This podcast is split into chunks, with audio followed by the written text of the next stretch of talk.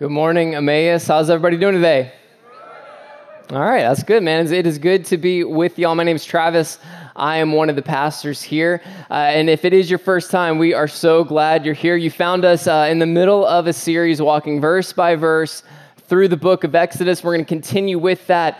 Today, we're going to build off of what Pastor Brian uh, did last week, where, where he taught through the first half of chapter 16. We're going to finish that off and as Pastor Brian mentioned at the beginning of his sermon, uh, the Lord is using this time of the Israelites. So the, they, they were in Egypt of slaves. God has freed them from that, and He's leading them through the wilderness towards the promised land. And He's using this as an opportunity to teach His people. So you were slaves in Egypt, now you're my people, and here's how you're going to live as my people. And it's all building towards what we're going to see and the giving of the law that's what the law is all about is how god's people are to interact and have a relationship with him so he's using this time to teach and mold his people and we're going to see him teaching his people yet another thing this week so if you have your bibles go ahead and open up to exodus chapter 16 we're going to be hanging out in verses 22 through the end of the chapter. That's verse 36. And this week, God is going to be teaching his people how he wants them to orient their schedule, how he wants them to use their time. And what we see in this passage, uh, this is where God teaches his people for the first time the importance and the necessity of Sabbath.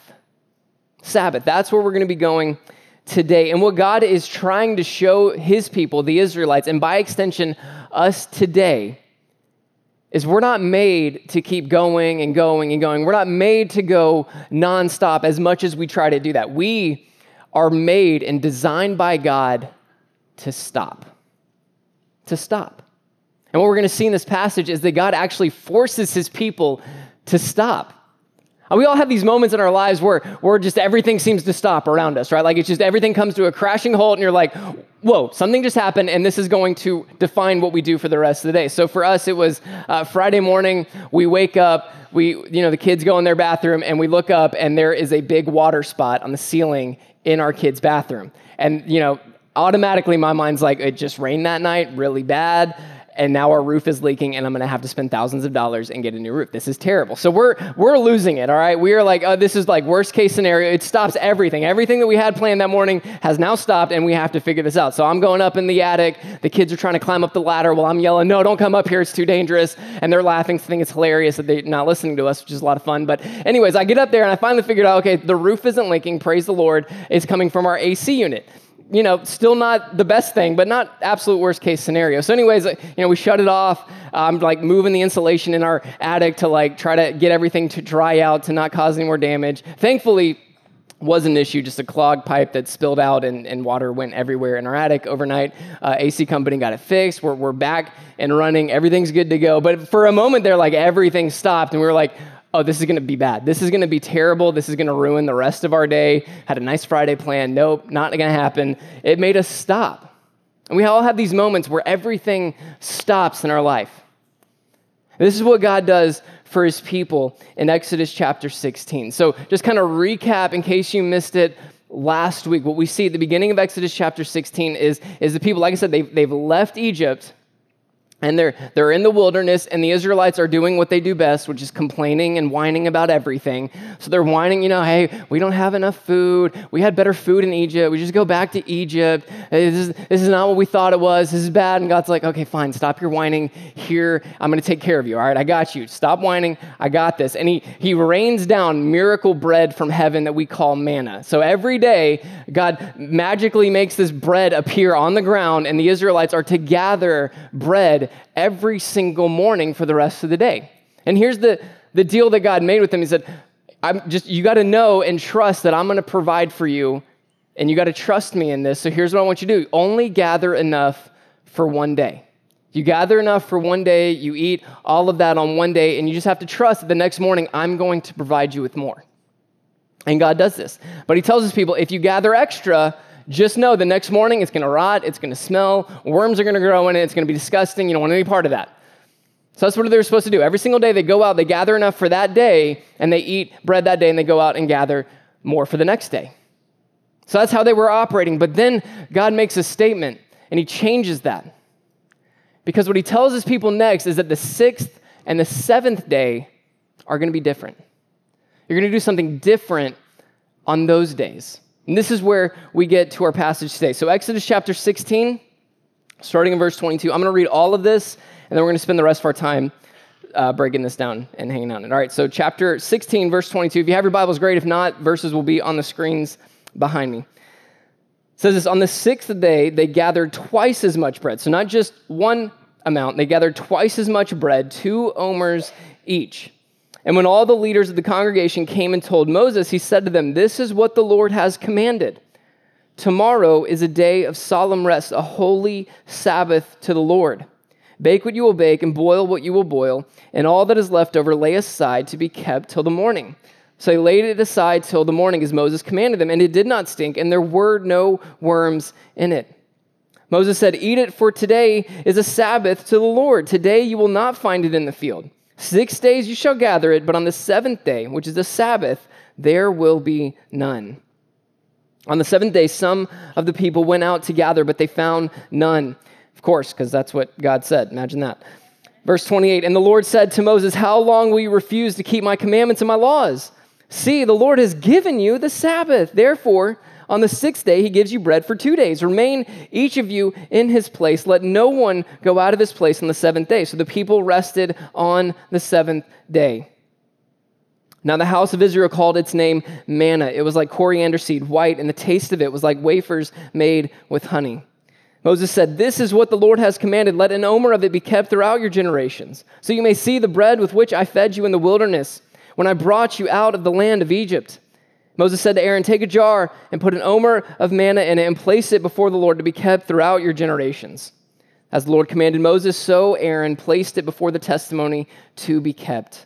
The people of Israel ate the manna 40 years till they came to a habitable land. They ate manna till they came to the border of the land of Canaan. Omer is a tenth part of an ephah. Okay, so the first thing we see here, first big point, is the Sabbath sets us apart. Sabbath sets us apart. It's the first thing we see. God has told them every day you're going to go out and you're going to gather enough for that day, except on the sixth day. On the sixth day, you're going to gather twice as much because the seventh day, you're not going to gather at all. So God changes everything around. The sixth and the seventh day are set apart. They are different. They are special than every other day. They're supposed to gather twice as much on the sixth, so they're going to have enough for the seventh, so they don't have to go out on the seventh. Why does He do this? Why does God do this? God does this because he wants his people to rest on the seventh day. He wants his people to rest and have a Sabbath. It says that, that the day is supposed to be a day of solemn rest, a holy Sabbath. Now, I want you to get like, this is a really big deal. Like, I think, especially those of us, like, if you're like me, you grew up in church, you've heard Sabbath thrown around all the time, you've heard the story of the Exodus, you've heard the Ten Commandments, like all these things. Sabbath, like, oh, it's just another one of those words. No, this is like a really big deal. This is an extremely important moment in the history of God's people. This is the very first time that word Sabbath is used in Scripture. It's the first time. It's a big deal. God is changing the way his people live and work. He's changing the way they orient their time and their schedules. This is a big deal. The seventh day is now a day of rest, it's a day of Sabbath. God is calling his people to practice the Sabbath. He even makes it a special moment by, by calling the day holy. That word holy literally means to be set apart, to be different, to be other than. The seventh day is unique. It's different, it's special, it's set apart, it's holy. Like I said a couple minutes ago, God doesn't just like suggest his people do this. Like, hey, you know, it, would be a good idea if you stay inside on the seventh. Like, hey, here's, you know, here's just a thought. Maybe rest on the seventh day. You know, just, just throwing it out there, take it for what it is. He doesn't just like give them a suggestion. He pretty much forces them to do this by not giving any manna on the seventh day. You know, as, as we saw, like the people were told, hey, there's not going to be anything, so don't go out there. And they're like, oh, okay, cool. I'm going to go out there on the seventh day. And like, wait, what? No, I just, I just told you. So he's, he's forcing his people to practice the Sabbath. You can go out, but you're not going to work because there's nothing to work for. There's nothing to gather. So rest. Have a Sabbath. It's a big deal. It's extremely important for us. And here's how we know why it's so important. There's two things that we see in this little bit of the passage that show us how important a Sabbath is for us as people, as human beings, not just as Christians, for those of us that aren't here, but for all human beings. This is important. So there's two ways that God shows the importance of Sabbath. One, God shows us that we're created for the Sabbath. We are created for Sabbath as humans, as people. We are created for the Sabbath. And here's how we know this. That word Sabbath, it's the first time that we see it used in this passage, but the idea of resting on the seventh day is not the first time we see this in Scripture. Anybody else know where we see that? This is participation. You can shout it out. Yeah, the Genesis, the creation story. So if you go to the creation story, Genesis 1 and 2, you see that God created for six days, created everything in the world, everything, ending on the sixth day with creation of human beings, the pinnacle of his creation, people made in the image of God, unique from all else of creation. And then what does God do on the seventh day? He rested. Look at Genesis chapter 2, verses 1 through 3. It says, Thus the heavens and the earth were finished, and all the host of them. And on the seventh day, God finished his work that he had done, and he rested on the seventh day from all his work that he had done. So God blessed the seventh day and made it holy, because on it God rested from all his work that he had done in creation. Now, why does God rest? Does God rest because he's tired, because he's worn out and needed a break? It's like, man, I just created the entire world in six days. I thought it was going to take 10, but I did some extra work on the front end, got it done in six, and now I can chill. Like, no, God's not tired, y'all. Like, that's not, God does not get tired. He's not doing this because he's exhausted and just kind of giving us an FYI, here's what I do. He's doing it's part of the creation story. On the seventh day, he's not done creating, he creates the Sabbath. He creates the Sabbath for us, his people. We are created for the Sabbath. He's showing us that having rest, having a day out of, out of seven, that we just rest and delight in God's creation, that's how we were made to function. That's how we were made to function. See, too often, I think uh, and I'm certainly guilty of this. Like too often we associate the Sabbath with just you know the Mosaic law, like it's part of the Ten Commandments. It's number four out of the ten. Keep the Sabbath holy. So we think, okay, well the Sabbath is part of God's law, and then we can do some you know understanding of Scripture and interpretation and all that, and be like, well, if we bring in the New Covenant and the New Testament, like Jesus fulfills the law, I don't have to obey the law. Sabbath is part of the law, so I don't have to obey it. So Travis, that's nice that you're talking about it, but I don't have to obey it. I like I don't I don't know what you do with this because Exodus 16 comes before the law. That's Exodus 20. So we have four more chapters to go. This is before the law. It's before the law. We, we don't have a Sabbath because we're commanded to. That's not why we practice the Sabbath. We practice the Sabbath because that's how we're created. It's not a command, it's part of how God made us. And if we, as humans, are going to function in the way that God designed, we are to practice the Sabbath. Now, look, we're trying to think of a way to illustrate this because I think we're all aware of this truth that there are certain things out there in the world that are supposed to function a certain way, that, like, you know, you have a goal or a task that you're supposed to accomplish, and when it doesn't happen the way that it's supposed to, like, things are, you're like, this is just wrong, like, something happened and this is bad, like, this is not how things are supposed to be.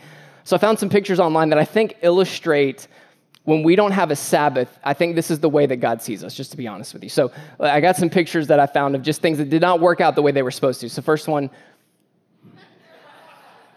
okay, that that's not Asia.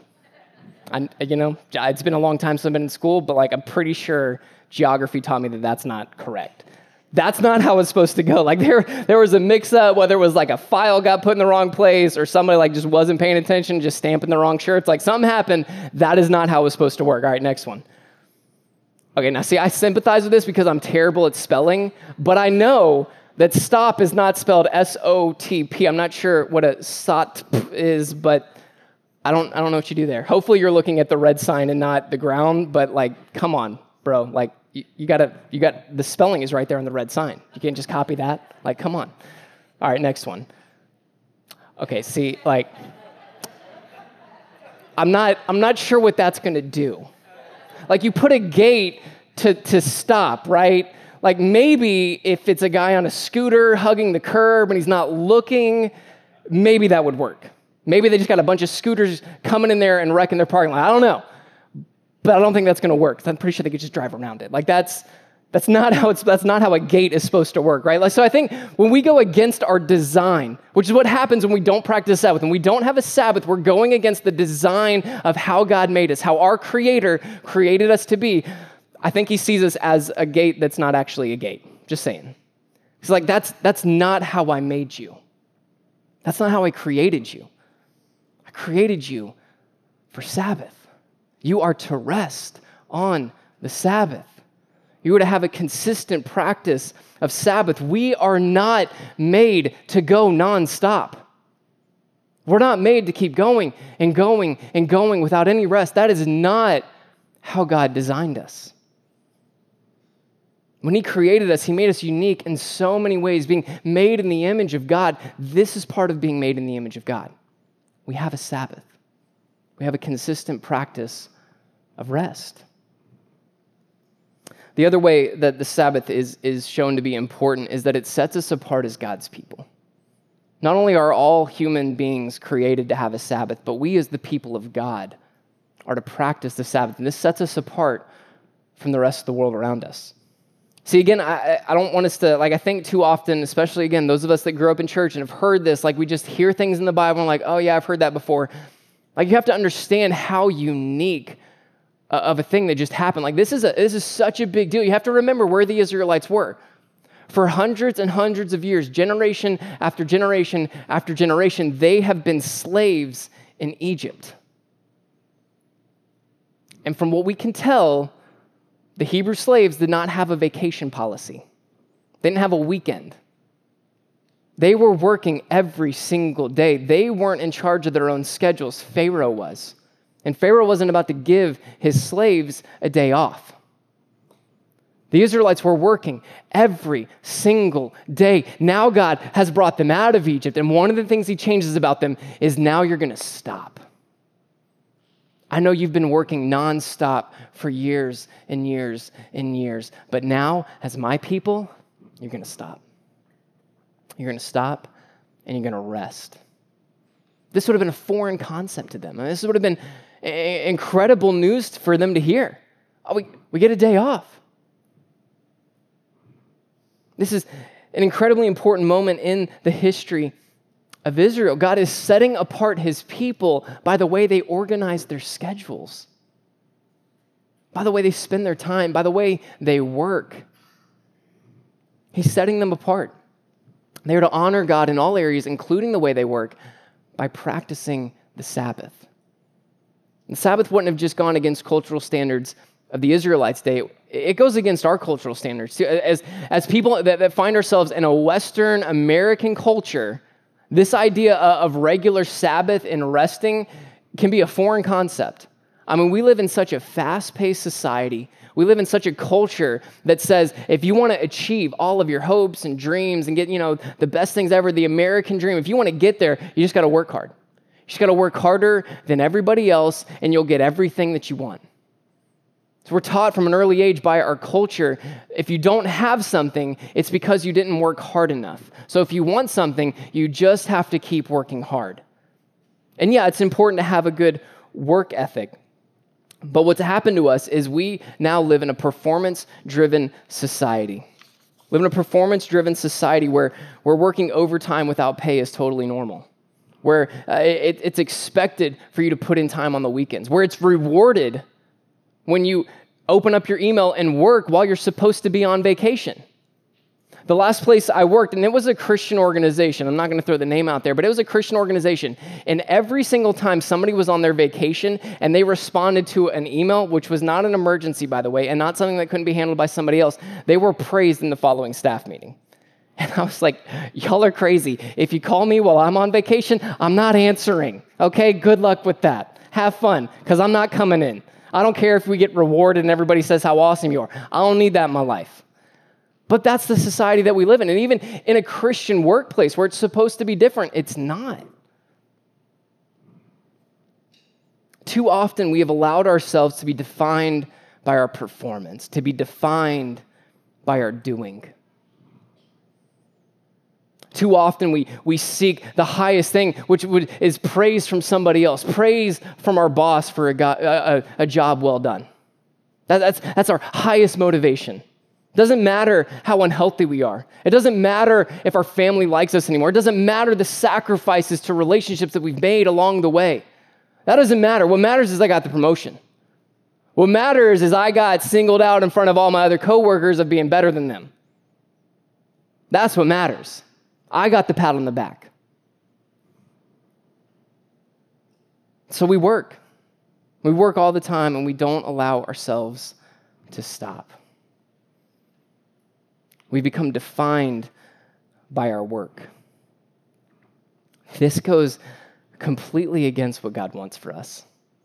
For those of you that are believers in the room, God wants you to be set apart from the world around you. He doesn't want you to follow the ways of the culture. And what God tells us is we're not defined by our worldly success.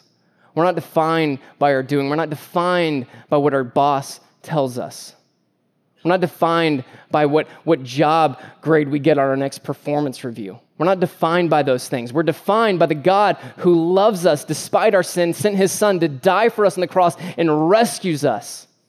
That's what we're defined by. We're defined by being a child of the God of this universe who loves and approves us because of Jesus. That's what we're defined by.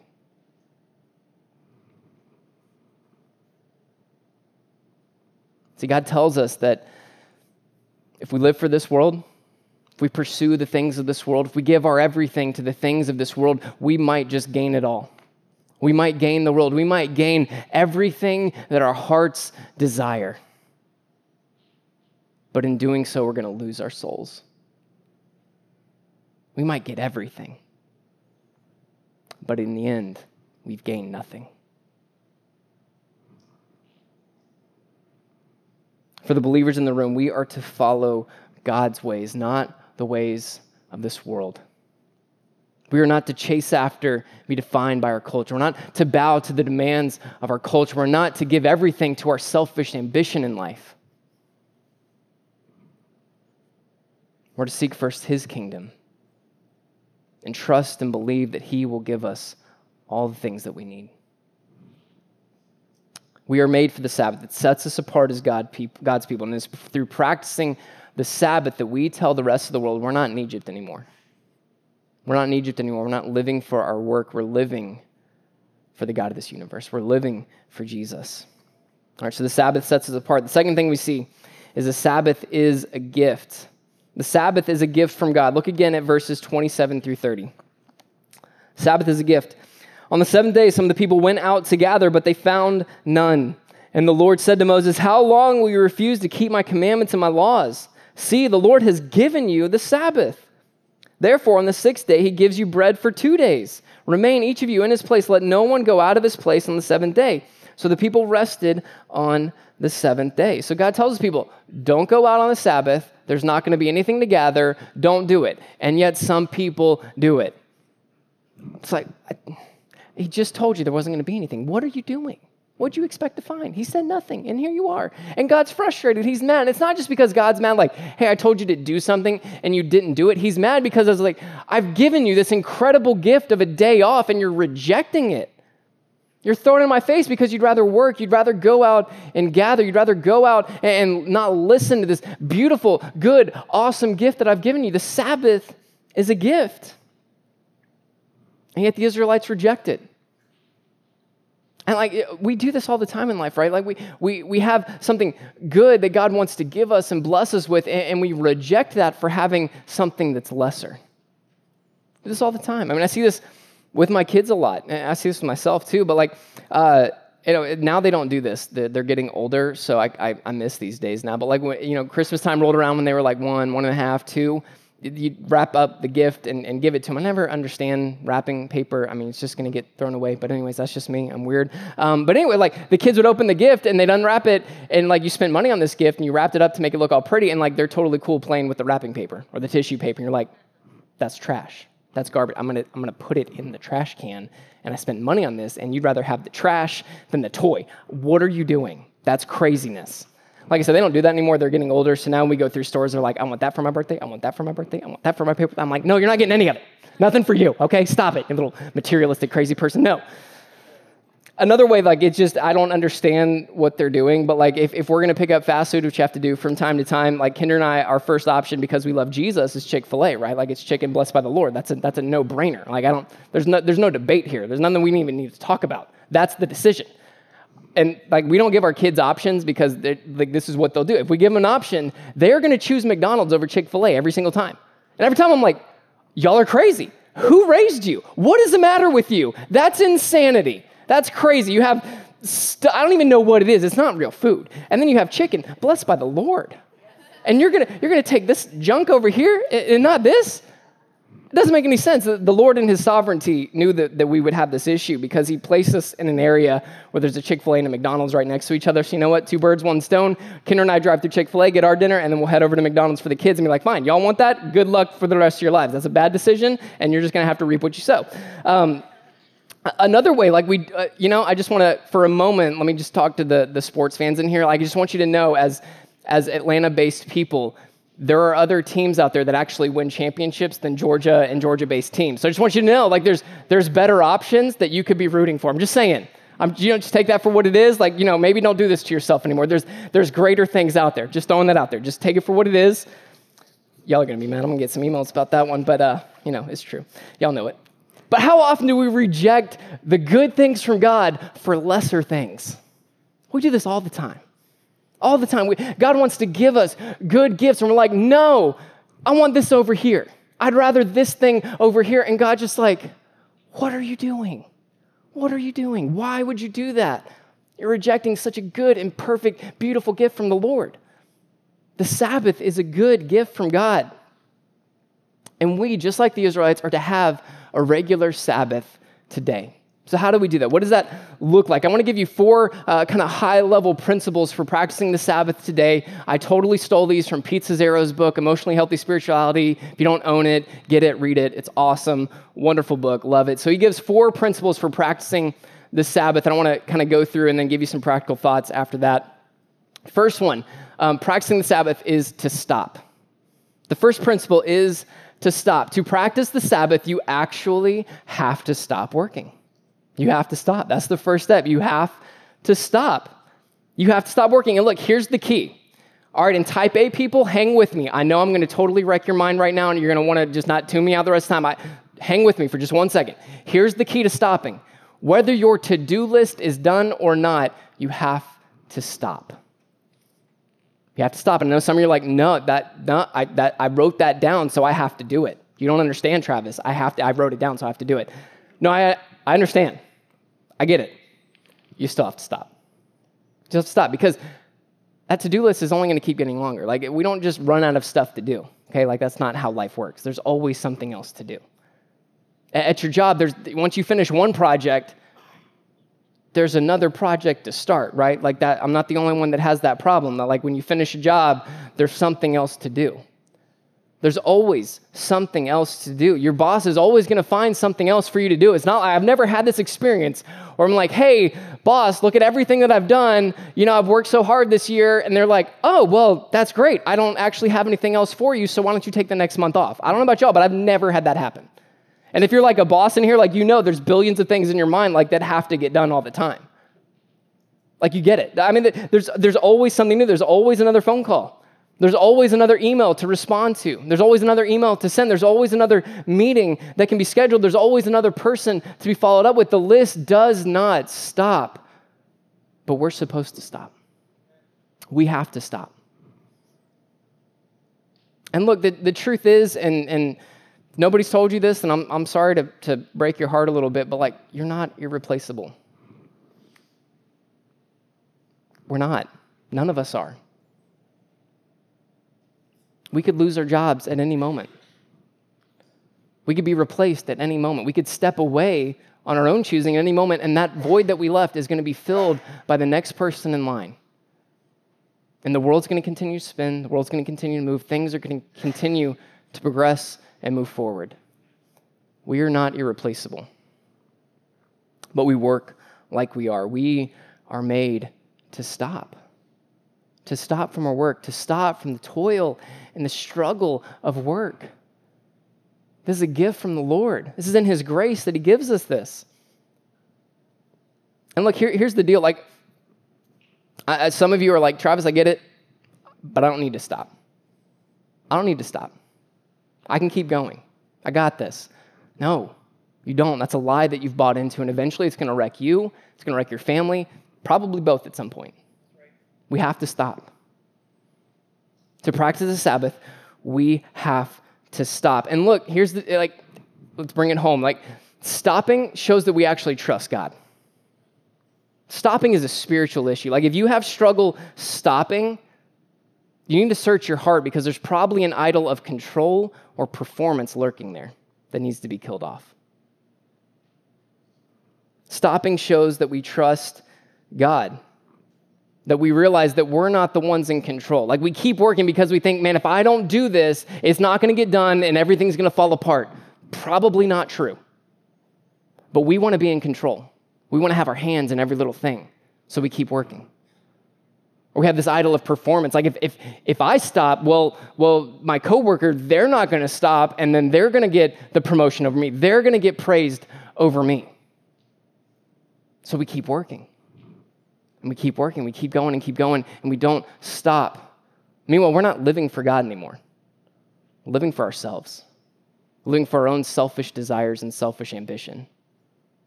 Stopping shows that we trust God, that we believe that He's actually on His throne at all times, that He's actually the one who's in control because He is.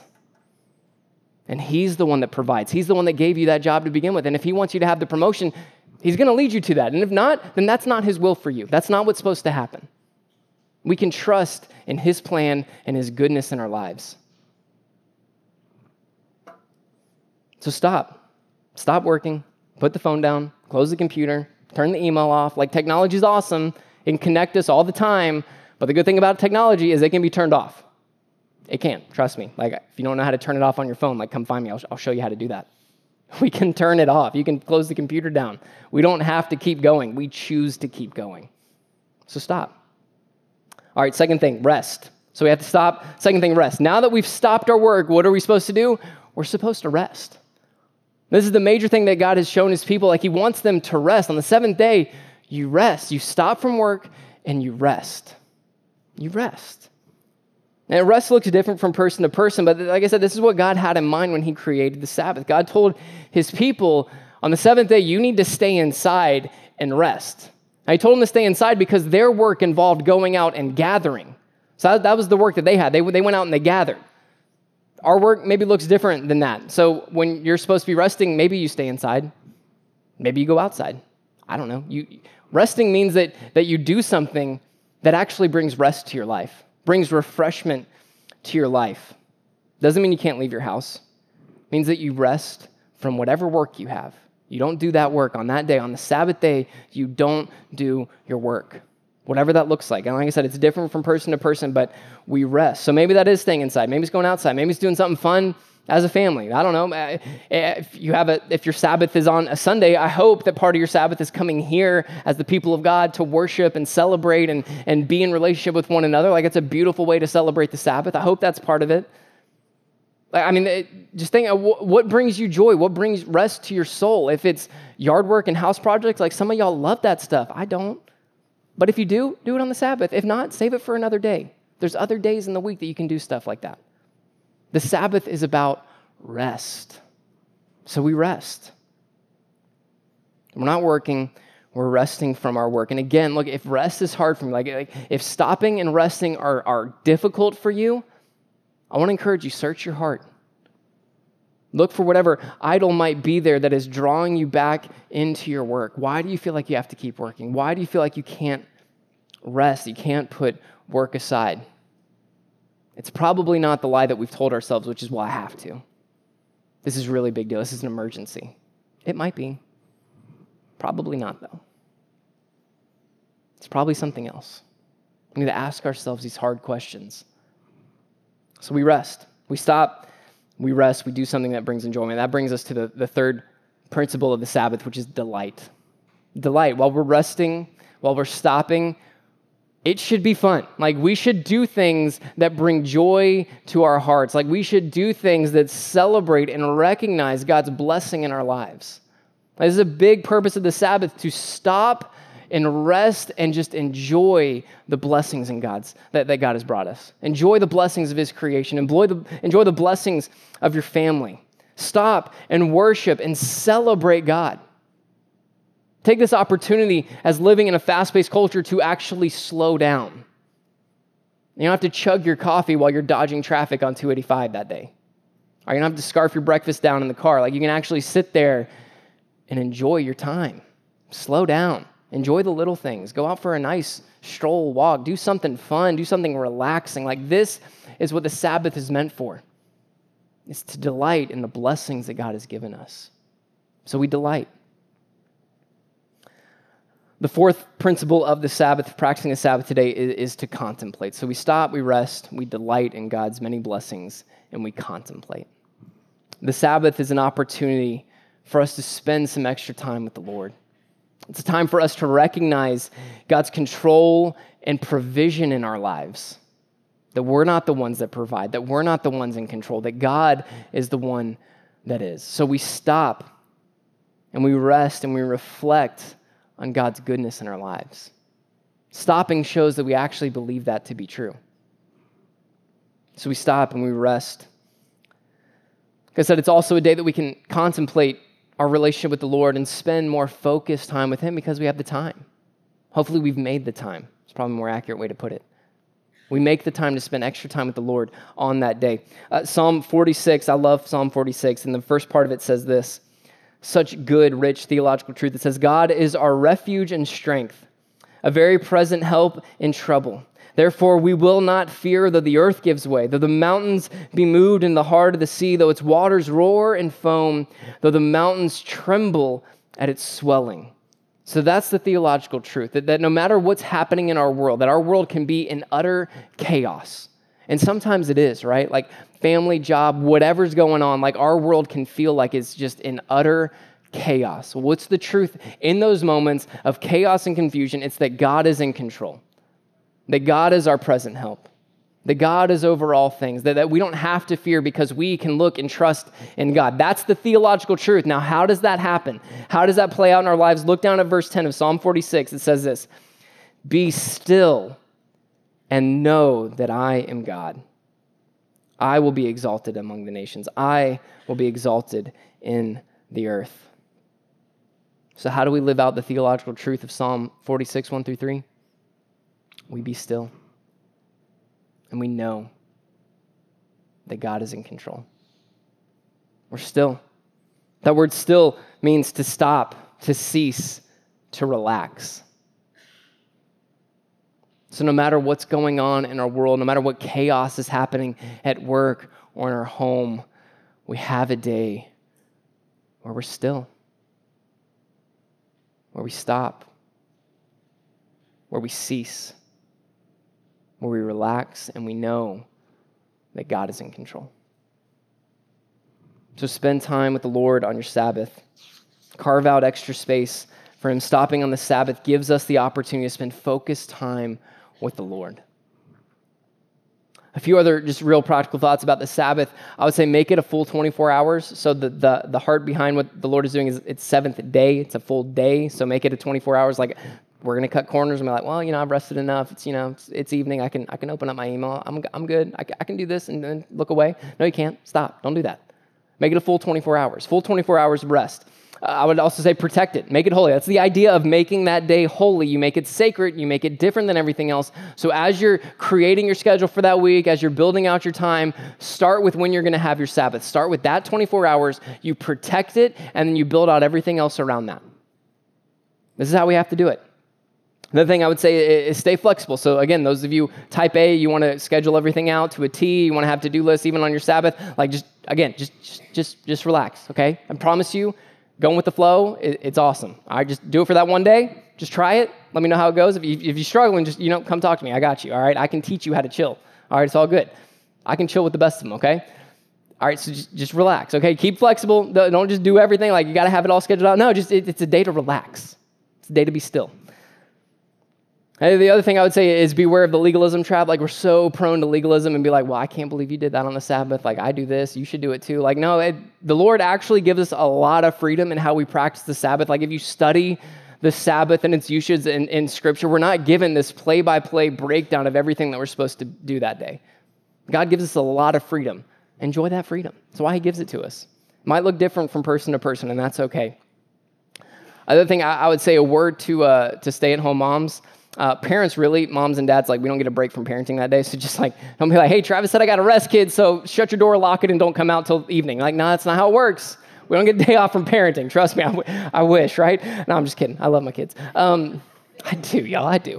Um, uh, but a word for, for stay at home moms who often carry the weight on, of the world on your shoulders. I know that a lot of what you do, especially for my wife as a stay at home mom, uh, you manage a lot of the things in the household. Here's what I would say on your Sabbath those things can wait, those things can be pushed off.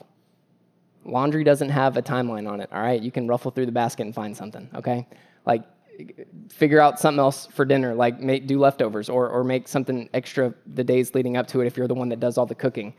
Like, for me and my family, like, I, I do the cooking on the weekends. Part of it is because I actually enjoy that. That brings me joy in my life, and it's like a, Kendra hates it, so like you know, I, I do that for her on the weekends. I'm able, I wish I could do it every day, but I just can't with my schedule. So that's one of the things that I do. But those things around the house, those can wait. Pay bills on another day. Do those things on another day. The Sabbath is not for that. The Sabbath is not for household chores. Sabbath is to rest. So rest. All right, the third thing, we'll, we'll land the plane here. Sabbath is a reminder. Let's look at the last few verses of, of Exodus 16. Starting in verse 31, it says, Now the house of Israel called its name manna. It was like coriander seed, white, and the taste of it was like wafers made with honey. Moses said, This is what the Lord has commanded. Let an omer of it be kept throughout your generation, so that they may see the bread with which I fed you in the wilderness, when I brought you out of the land of Egypt. And Moses said to Aaron, Take a jar and put an omer of manna in it, and place it before the Lord to be kept throughout your generations. As the Lord commanded Moses, so Aaron placed it before the testimony to be kept. The people of Israel ate the manna for 40 years till they came to a habitable land. They ate the manna till they came to the border of the land of Canaan. And Omer is a tenth part of an ephah. The Sabbath is a reminder. This practice uh, of the manna being sent and gathered and the Sabbath being practiced, these are reminders for God's people to remember his goodness and his provision. We have an opportunity to remember the goodness of God. I think it's interesting that Moses describes the taste of the man. It says it's like a wafer that tasted like honey. Now, honey, like, you know, we can go to the store and buy it anytime we want, but honey was not that accessible at this time. Honey was a delicacy for people at this time. So, God, I mean, like, God, He's just too good to us, right? Like, He didn't have to make it taste so good. He didn't have to make it come across as a delicacy. He didn't have to do that. The people were hungry. They just needed something to put in their bellies for sustenance. Like he could have just made it taste like nothing and it would have been good enough, right?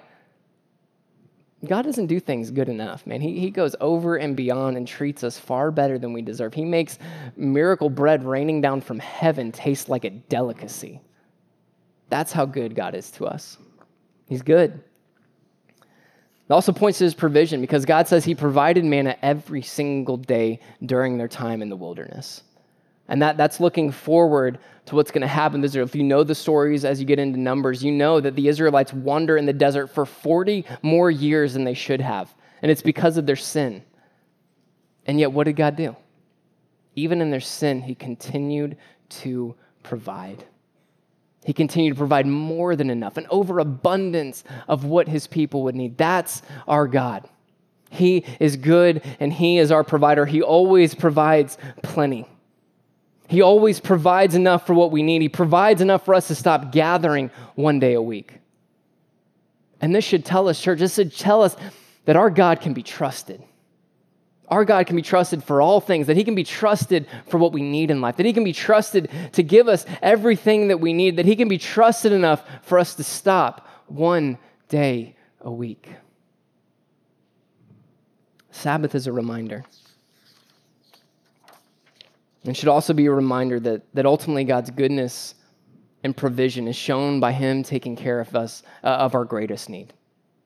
Our greatest need, and that is our sin. So, every single one of us in here, myself included, we are sinners. We're sinners by action. We, we constantly sin against God. God says, don't do this, and we constantly do that very thing. We sin by our actions. We are also sinful in our nature. The core of our being is a sinful one. We are sinners, and there's nothing that we could do to erase that. There's no amount of work, there's no amount of striving, there's no amount of, of eventually my good deeds are going to outweigh my bad deeds. Eventually, I'm going to be good enough for God to take me in. It might be a close call, but eventually I'm going to get there. No, that's not how it works. There's no amount of work that we could ever do to make ourselves right with God. And because of that, because not only are we sinful in our nature and we sin by action, and there's nothing we could do to, to provide forgiveness for our own sins, what that means is that you and I deserve hell forever. That's what we deserve. God is just in punishing sin. We deserve that. And yet, and yet, God in His goodness provides salvation. This doesn't come through us, it comes through God. The second person of the Trinity, Jesus Christ, God's Son, leaving the perfection and the glories of heaven behind. He leaves that behind. He comes to earth, and unlike us, lives a perfect life, the life that you and I never could live. And at the end of his life, he, he goes on the cross willingly, going on the cross to die our place. On the cross, he takes on all of our sin. He takes on all of our punishment, all of the wrath that our sins deserve. He takes on all of that, dying the death that you and I deserve. So that through faith in him, we would have forgiveness. That we would be made right with God. No more working no more striving.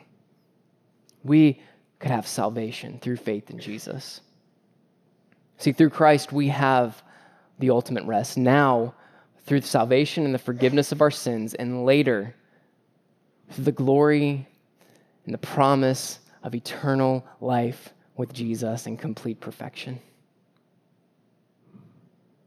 This is why the authors uh, of Hebrews 4, the author of Hebrews 4 writes this in verses 9 and 11 says, So then there remains a Sabbath rest for the people of God. Forever entered God's rest has also entered, has also rested from his works as God did from his. Let us therefore strive to enter that rest, so that no one may fall by the same sort of disobedience. Believers in the room, we can look forward to that day. We can look forward to the coming rest that is only promised through faith in Jesus, that one day we're going to be in complete perfection, free of any more working, free from any more toil in our work, free from any more striving to do things that we could never do on our own. We will be free of that.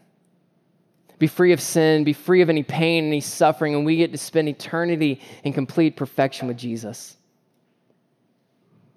So let us strive for that day. Let us live for Jesus in the here and the now as we look forward to that coming rest.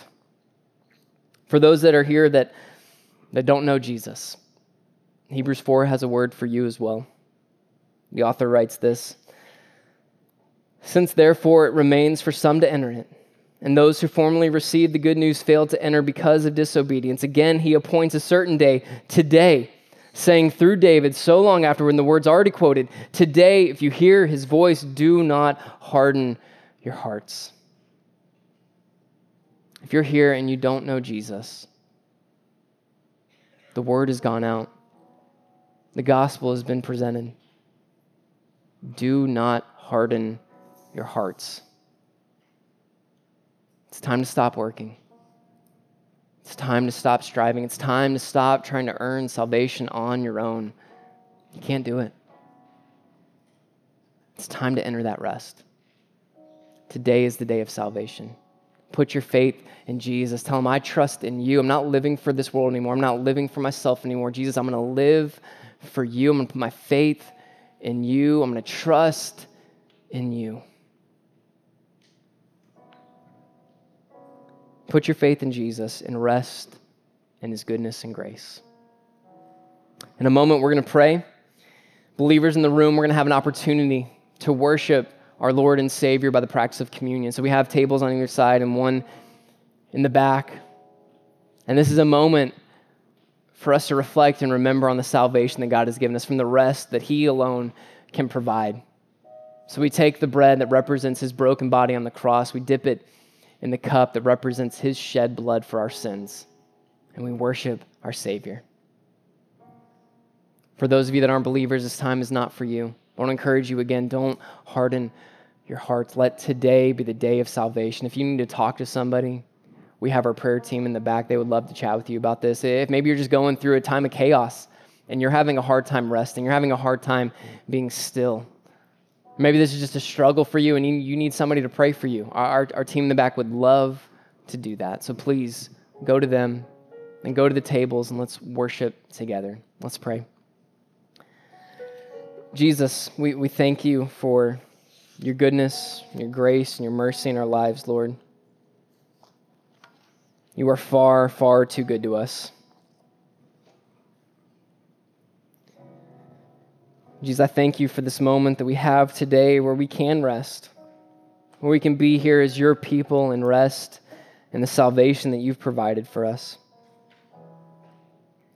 Lord, I pray for us going forward that, God, we make it an important part of our, our daily routine, our weekly routine, our, our habit, Lord, to stop and Sabbath, to stop and rest, to stop and remember all the blessings that you've given us, to stop and remember your salvation, to stop and remember that we don't have to work, that we're not defined by our doing, Lord, we're defined by you. So, Jesus, I pray for each one of us, give us the strength to obey, give us the strength to follow you and honor you, Lord. Give us a conviction to rest and to Sabbath, Lord. We thank you for this good gift. We thank you for the many things that you do for us, Lord. You are so good, Lord. We love you. We thank you. And it's your name we pray. Amen.